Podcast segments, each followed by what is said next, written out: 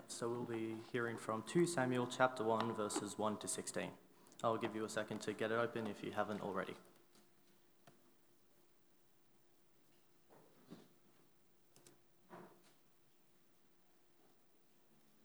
I'm really not good at guessing how long it takes for people. I'm just going to assume most of you are here by now.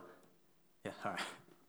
So, after the death of Saul, David returned from striking down the Amalekites and, staying, and stayed in Ziklag two days.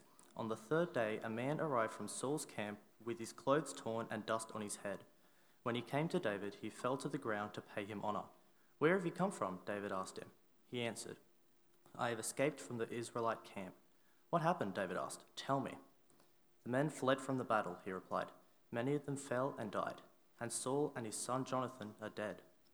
Then David said to the young man who brought him the report, How do you know that Saul and his son Jonathan are dead? I happened to be on Mount Gilboa, the young man said, and there was Saul, leaning on his spear, with the chariots and their drivers in hot pursuit. When he turned around and saw me, he called out to me and said, and I said, What can I do? He asked me, Who are you? An Amalekite, I answered. Then he said to me, Stand here by me and kill me. I'm in the throes of death, but I'm still alive. So I stood beside him and killed him, because I knew that after he had fallen, he could not survive. And I took the crown that was on his head and the band on his arm, and have brought them here to my Lord. Then David and all the men with him took hold of their clothes and tore them. They mourned and wept and fasted till evening for Saul and his son Jonathan, and for the army of the Lord, and for the nation of Israel, because they had fallen by the sword.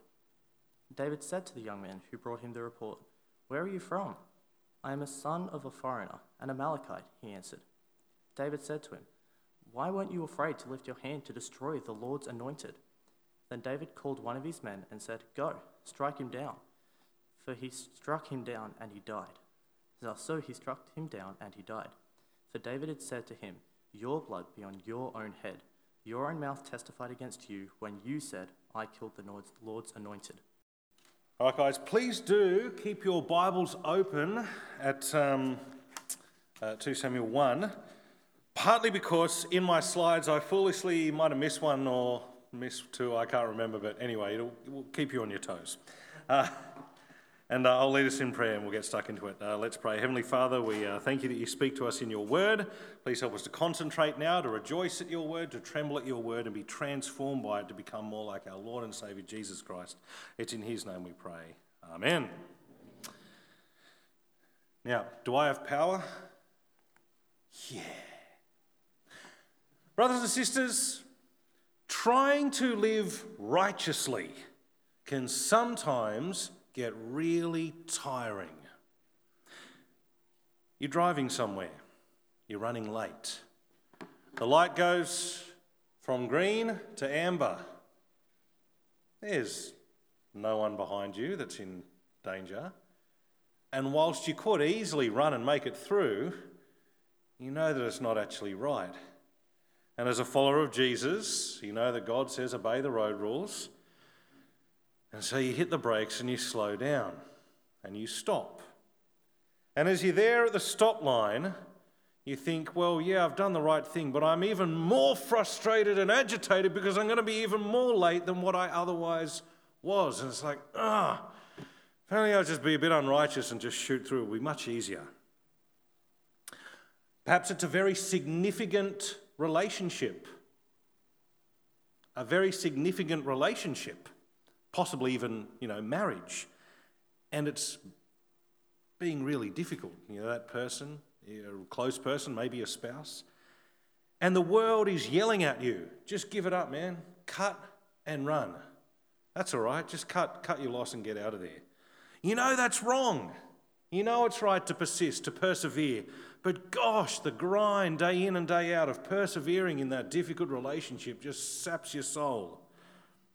Sometimes with me, it's been when uh, my kids were a bit younger, they get an invitation to go to a birthday party for a friend, and it's on a Sunday when church would normally be on. And as a dad, you can feel like a jerk, but you've got to say, well, the reality is there is no such thing as a mature Christian who doesn't prioritize regular fellowship with the Christian family. So the answer is no, you can't go.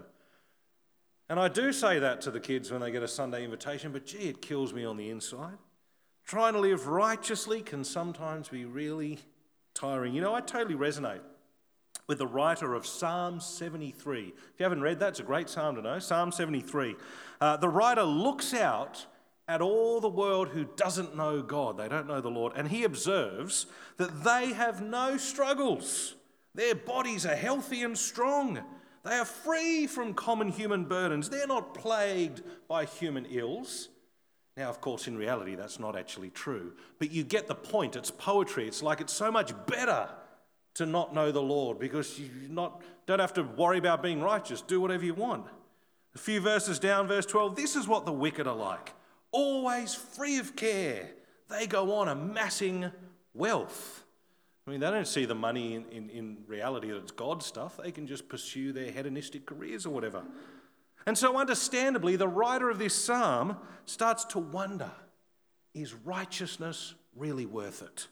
Is it worth it to keep obeying God? And so, from the next verse, he says, Surely in vain I have kept my heart pure and have washed my hands in innocence. All day long I've been afflicted. Every morning brings new punishments. Worn down by being righteous. Brothers and sisters, I wonder if you have, not just in your head but in your heart, ever got to the point where you've seriously wondered if living to please God is really worth the effort. Well, tonight, as we begin our new sermon series, or more accurately, I should say, really, as we recommence our sermon series in Samuel, uh, we're, we're starting off from where we left off last year. We're in 1 Samuel last year, and we're just picking up in 2 Samuel now.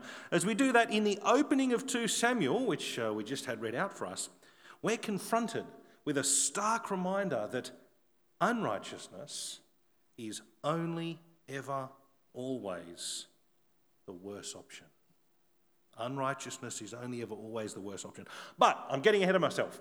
Before we get there, we've got to sort of reorient ourselves with uh, the Samuel world. So I'm going to give us a bit of a quick background to get us all on the same page for uh, this uh, starting of uh, 2 Samuel. The book of 2 Samuel starts with the words after, after the death of Saul, David returned from striking down the Amalekites and stayed in Ziklag two days. Now, here's the situation, right? Saul was the king that Israel had chose. And they didn't choose him to make them more like a holy nation, to make them more like God. They chose him so that they would be like all the other pagan nations. So, of course, things weren't going to go well with Saul. David, on the other hand, was the king chosen according to God's own heart, the king that God wanted, the king who would be like God. Not surprisingly, Saul was very jealous of David and had actually been trying to kill him. Now, in order to get away, David did this weird thing. He pretended, he did a real good job, but nonetheless, he pretended to join forces with Israel's enemies, the Philistines. And uh, as a Philistine, quote unquote, he actually had opportunity to kill Saul but he would not do it because Saul was the Lord's anointed king. And so to kill Saul would be to kill the leader that God had put in charge. David had reasoned that, well, Saul will eventually die some other way, of old age, or God will strike him down, or he'll die in battle. Now, in the course of time, the Philistines mounted this huge offensive against the Israelites, like one of the big battles of their history. David originally wanted to join in because remember, he's pretending to, to fight with the Philistines. Presumably, at the last minute, he would have switched or something like that. But the leaders of the Philistines won't let him join. And it turns out that was just as well because as David travels back home to his temporary home in Ziklag, uh, by the time he arrives, he discovers that this other group of enemies of Israel, namely the Amalekites, had actually taken off with the wives and children of David and his men. And so David and his men have to go and chase after the Amalekites and start a war with them in order to get all their stuff back. And, and stuff is not the right word, people and stuff back. So there's two sort of big conflicts going on one with Saul, the Israelites and Philistines, one with David, David and his men, and the Amalekites. Now, in 1 Samuel 31, the last chapter of the last book before this, the Philistines win the war. They actually defeat Israel, and Saul and his sons all died. We learn because we're told that Saul fell on his own sword and died, which was preferable to him than being captured by the Philistines. We also learn that David was actually successful against the Amalekites, and he's now returned to his temporary home in Ziklag, but he doesn't yet know the outcome of the Philistine battle with Israel. So that's where we are at the beginning of 2 Samuel 1. So, with the scene set, we now come to the meeting in which David learns of the death of Saul and his sons, which included actually David's best friend, Jonathan. But there's something really odd about the story and about the young man who informs David of Israel's defeat. I wonder if you had a sense of it when it was being read out before by Seth. We'll look at it again from verse 2. It says, On the third day, a man arrived from Saul's camp with his clothes torn and dust on his head. When he came to David, he fell to the ground to pay him honour. Where have you come from? David asked him. He answered, I have escaped from the Israelite camp. Now, a couple of things to notice here. First of all, you notice it's on the third day that this guy comes to deliver the news. You might have realized after a while of reading the Bible that God orchestrates things such that the third day is usually the day where something gets confirmed, something gets set in stone. For example, God commands Abraham to sacrifice his son Isaac.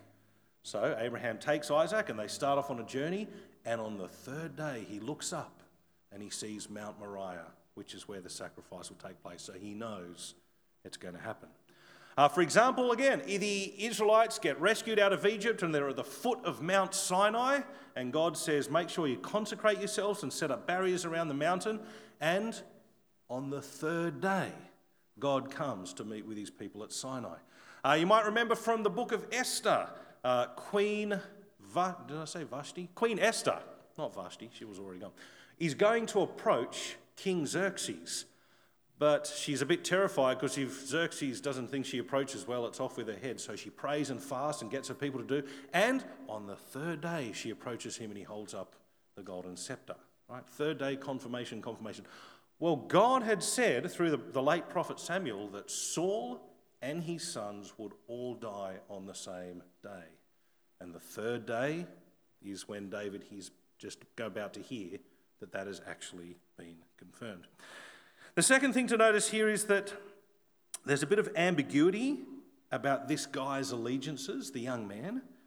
He says, I've escaped from the Israelite camp. Now, that could mean he's an enemy of Israel and he's been fighting in the camp and the fighting got bad and he escaped. Or it could be that he's a citizen of Israel, even though he's not an ethnic Jew. He's a citizen of Israel and the Israelites have been captured and he's escaped. Either way, David's got to play it cool because remember, he's in Philistine territory and uh, he, he sort of has to suss out whether or not he's got to pretend to have an allegiance with this guy or he really has an allegiance with this guy. Uh, you'll see it in the, in the next verse, which we'll look at in just a minute, how David very cleverly doesn't uh, uh, play his cards too openly. But the way that this young man presents the report makes it obvious that he knows what really matters most to David. This young man knows what concerns David. You see, he presents the details in what he knows will be increasing severity. So from verse 4, here's David playing it cool. He just says, What happened? David asks, Tell me. He doesn't say, Is Saul dead? He just, you know, just what happened? And the man tells him halfway through verse, verse 4 the men fled from the battle. That's bad. Many of them fell and died. Oh, that's worse. And Saul, oh no. And his son Jonathan, oh, double no, are dead. See, they're the things that David cared about most Jonathan, Saul, Israel.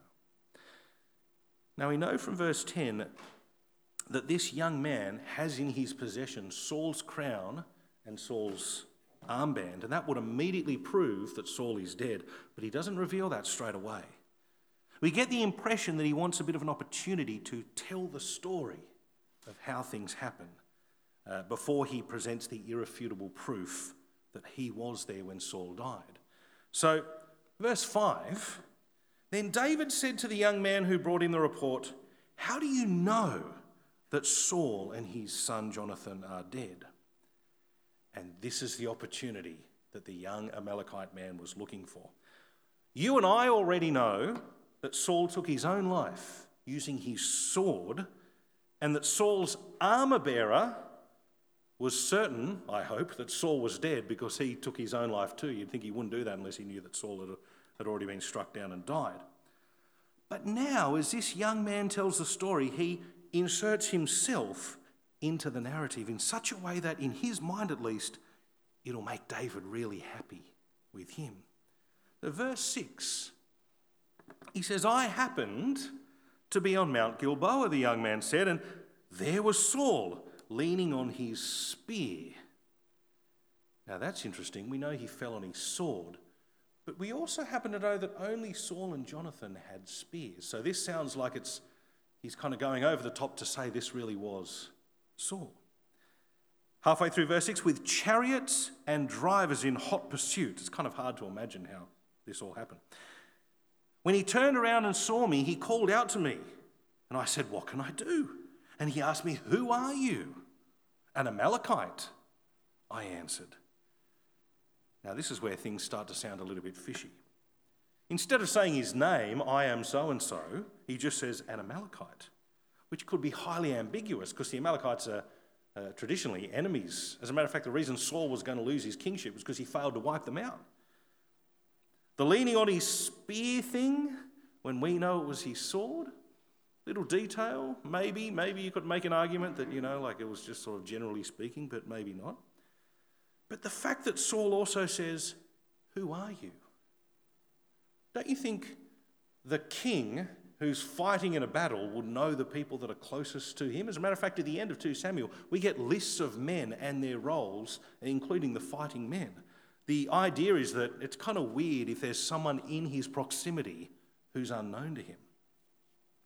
But then it becomes even more clear, to us as readers at least, that this guy is telling a brilliantly crafted lie. You guys all know the best kind of lie to tell, right?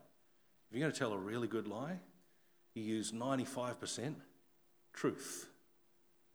Um, I tried showing this to my growth group this week and I failed because I forgot to tell the lie. Like I told them this brilliant story, it was all true. Anyway, but uh, taken from this guy. Here he goes. Verse 9. Then he, that he saw said to me, Stand here by me and kill me. I'm in the throes of death, but I'm still alive. So I stood beside him and I killed him, because I knew that after he had fallen, he could not survive. And I took the crown that was on his head and the band on his arm and have brought them here to my Lord. And so now it all comes together. We know that Saul was already dead, but this guy, after bowing down in honour of David, has now claimed to be the one who delivered the fatal blow, almost certainly with the belief that doing so will put him in the great favour of Israel's new king. He assumes that because Saul was hunting David, that David would be glad to hear of Saul's death. And now, as the new king of Israel, perhaps there'd even be some kind of reward for this young, opportunistic Amalekite. A little bit of untruth in order to gain great standing with Israel's king. See, clearly he was around, clearly he knew enough detail, and he just had to, to put a few extra bits in there. Surely this would be one of those few times where crime actually does pay. Just a little bit of untruth for really a lifetime worth of benefit. Tiny little bit of unrighteousness to be in favour with the king of God's people. But then we get the response from David. You see, unlike the typical rulers of our fallen world, David is actually genuinely righteous. And his response is righteous, and that spells doom for this young Amalekite. From verse 11 Then David, And all the men with him took hold of their clothes and tore them. They mourned and wept and fasted till evening. Note for Saul, who's mentioned first, and his son Jonathan, and for the army of the Lord, and for the nation of Israel, because they had fallen by the sword. And I wonder whether or not this young Amalekite was a little bit worried when he realized that David was mourning not only for Jonathan and Israel, but even for Saul, the Lord's anointed. Perhaps he convinced himself that it was just David putting on an act to save face. I mean, David clearly could and had done that. But you and I know that David had opportunities to kill Saul and had very purposely not taken them. You might remember, it's a while back, you know, but the, he's, uh, one of his uh, fighting men, Abishai, was there when Saul was asleep and he had the spear and he said, David, let me pin him to the ground, mate. I'll only do it in one shot. Be done. David said no.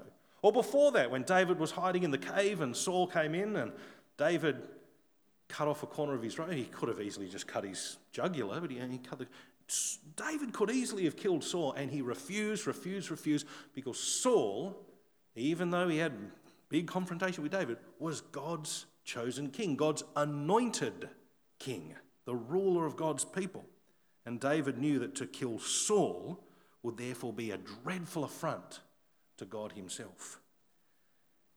And so then we come to the sad climax of the story, whereupon the unexpected fate of this young Amalekite is sealed. Verse 13 David said to the young man who brought in the report, Why? Oh, sorry.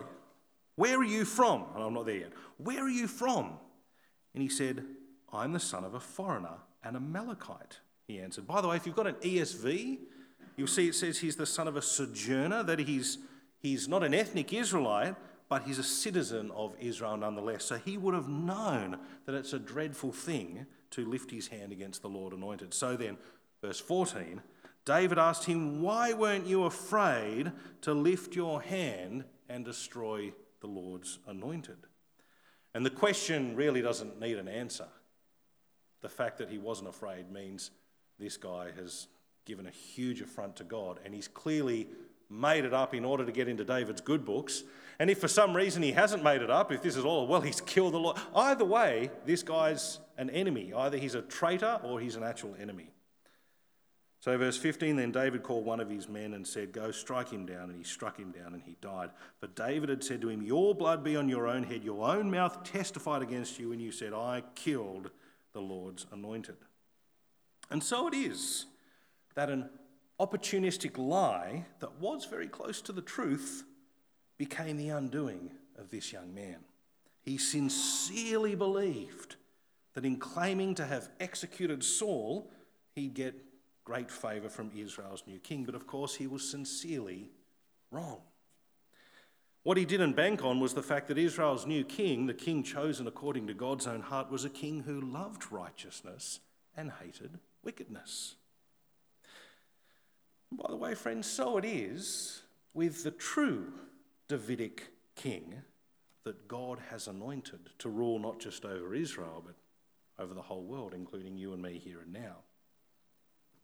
See, with Saul, it was on the third day that the confirmation came that his kingship had failed, it was over. With Jesus, of course, it was on the third day that confirmation came not from a messenger, but from God Himself by raising him from the dead that Jesus truly is the Lord's anointed. That is, he is the Messiah, and that his eternal kingdom has now come into effect. The people who crucified Jesus would come to realize that even worse than this Amalekite who had claimed to have killed the Lord's anointed, that they really had killed the Lord's anointed. And not just a Lord's anointed, the Lord's anointed, not just a Christ, the Christ they had killed. In Peter's famous sermon in Acts chapter 2, he said to such people, Therefore, let all Israel be assured of this God has made this Jesus, whom you crucified, both Lord and Messiah.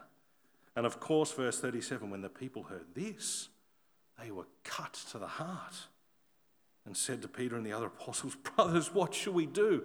Basically, they would have been terrified out of their wits. They know what happens to someone who lifts their hand against the Lord's anointed. We've just crucified him. God showed that he really was the king by raising him. We're stuffed. We're doomed. We're like this Amalekite guy. We're off with our heads. And that's why verse 38 is some of the most surprising and refreshingly wonderful words that you can read in the scriptures. Verse 38 Peter replied, Repent and be baptized, every one of you, in the name of Jesus Christ for the forgiveness of your sins. And you'll receive the gift of the Holy Spirit. The spoils of his victory, in other words, will be yours. These promises for you and your children, all who are far off, for all whom the Lord our God will call. The hardest thing about, I, I think the hardest thing about getting someone to put their faith in Jesus should be that it just seems so profoundly good, too good to be true. That those who raise their hand against the Lord's anointed, those who put Jesus to death, can yet be offered forgiveness in his name. Those who repent and are baptized, immersed in Jesus, are those who are forgiven, even for raising their hand against the Lord and Lord's anointed. You see, for all unrighteousness of every person, past, present, future, even the horrendously wicked act of putting Christ to death, there is genuine forgiveness available. You don't have to be like that young Amalekite. You can have complete forgiveness for all your unrighteousness by putting your trust in Jesus and living with Him as your risen Lord.